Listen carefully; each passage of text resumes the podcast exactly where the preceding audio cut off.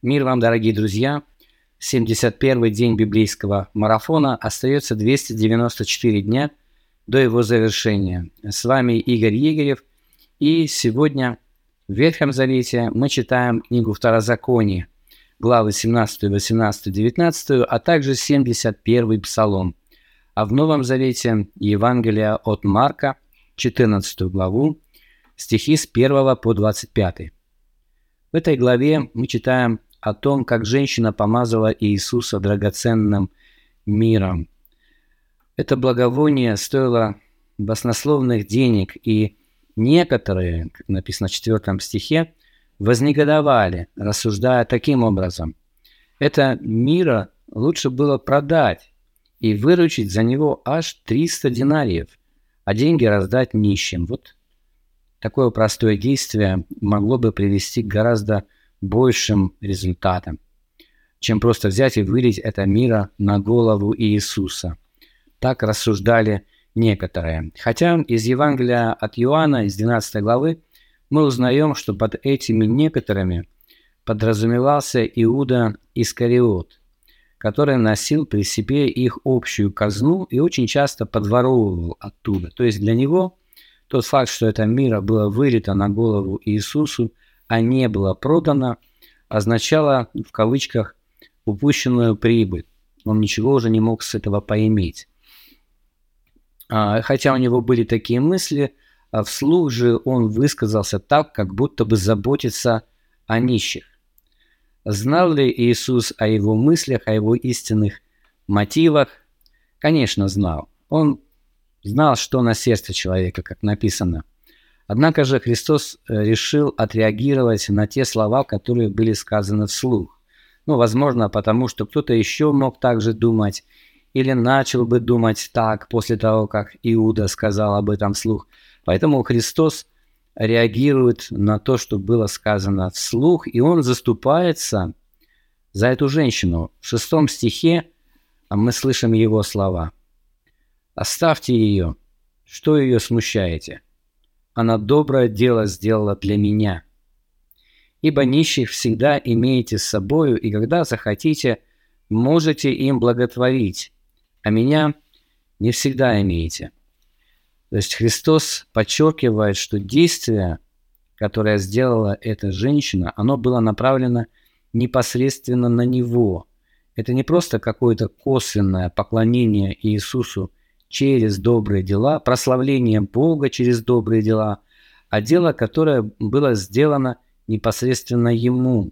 То есть в этом действии женщина продемонстрировала свою бескорыстную любовь, жертвенную любовь, желание сделать что-то доброе, что-то очень хорошее для учителя. И вот все, что она могла сделать, она делает. То есть она, наверное, отдает ему самое ценное – и, конечно же, ее поступок для нас является прекрасной иллюстрацией жертвенной любви, направленной непосредственно на Бога. Вот тогда у них была такая благословенная возможность сделать что-то непосредственно самому Иисусу. И хотя сегодня Иисуса на земле, а, вот буквально в физическом смысле нет, а, мы не можем сделать вот то же самое, что сделала женщина, но все равно в этом в этом событии для нас есть урок.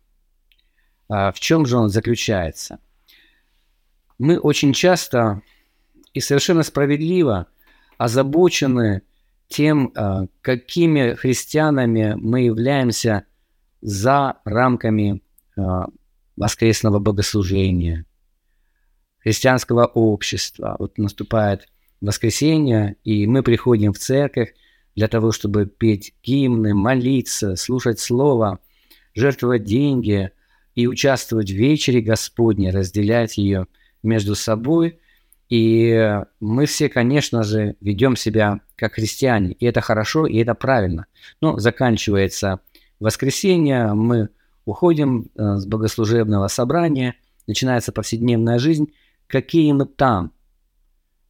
Являемся ли мы людьми жертвующими – Уделяем ли мы время для того, чтобы помочь кого-то, кому-то? Указывают ли наши дела на Небесного Отца? И, конечно же, безусловно, наши добрые дела тоже являются формой поклонения. Об этом Иисус говорит в Нагорной проповеди в пятой главе, а, напоминая своим слушателям, что они свет миру, и говорит следующее, «Так да светит свет ваш всем, чтобы люди, видя ваши добрые дела, прославляли Отца вашего Небесного». То есть наши добрые дела, они способствуют умножению вот этой славы Божьей. Да и апостол Яков э, в своем послании во второй главе говорит следующее, э, в 18 стихе. «Но скажет кто-нибудь, ты имеешь веру, а я имею дела. Покажи мне веру твою без дел твоих, а я покажу тебе веру мою из дел моих». В этой главе апостол Иаков пишет о мертвой вере, то есть о вере, которая ну, не производит дел. И тем самым вот отсутствие этих дел указывает на то, что вера мертва, и поэтому он подчеркивает значение дел. Но заметьте, он не говорит, что наши добрые дела могут создать веру или выступить ее заменой. Мы ведь можем и неправильно понять его слова. А, и, кстати, некоторые так и делают. Вот неверующие люди, э, творящие много добра, говорят о себе. Ну да, я не верю в Бога, но зато я делаю много добрых дел. И даже больше, чем некоторые вы верующие. Да, я творю много добрых дел, и поэтому, если Бог есть, то Он наверняка это мне зачтет. Так, как будто бы я был верующим. Это, безусловно, заблуждение. То есть наши добрые дела не могут создать веру. Наша вера должна быть причиной добрых дел, которые мы творим, которые указывают на Небесного Отца. Вот это является естественным порядком. Но добрые дела ни в коем случае не могут заместить собой веру в Бога а, и наше поклонение непосредственно Ему.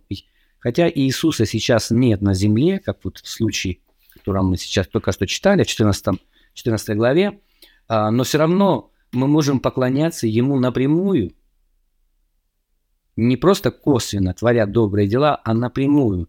И здесь э, мне хочется напомнить, чтобы мы ни в коем случае не впали в другую крайность, подчеркивая важность ну, так называемого невоскресного христианства, то есть христианства за пределами э, собрания богослужебного, не впали в эту крайность и как бы потеряли э, понимание важности именно нашего поклонения Богу вместе, как церкви.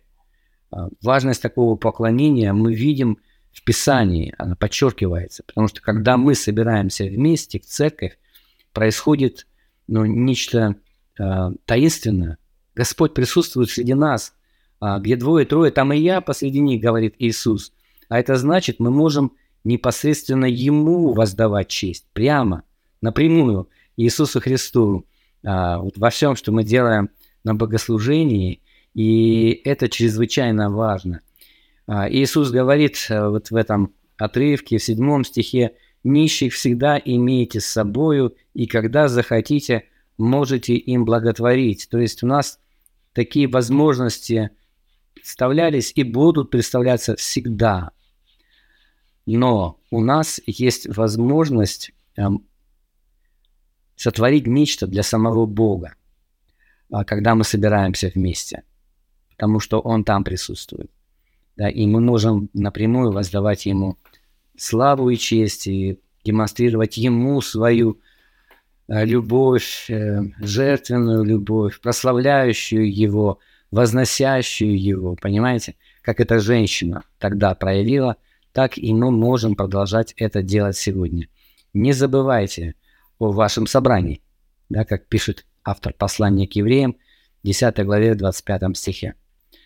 Давайте прочтем этот отрывок внимательно. В нем, конечно, описываются и другие очень важные события. Тут мы читаем о вечере Господней, ну и другие очень важные а, мысли.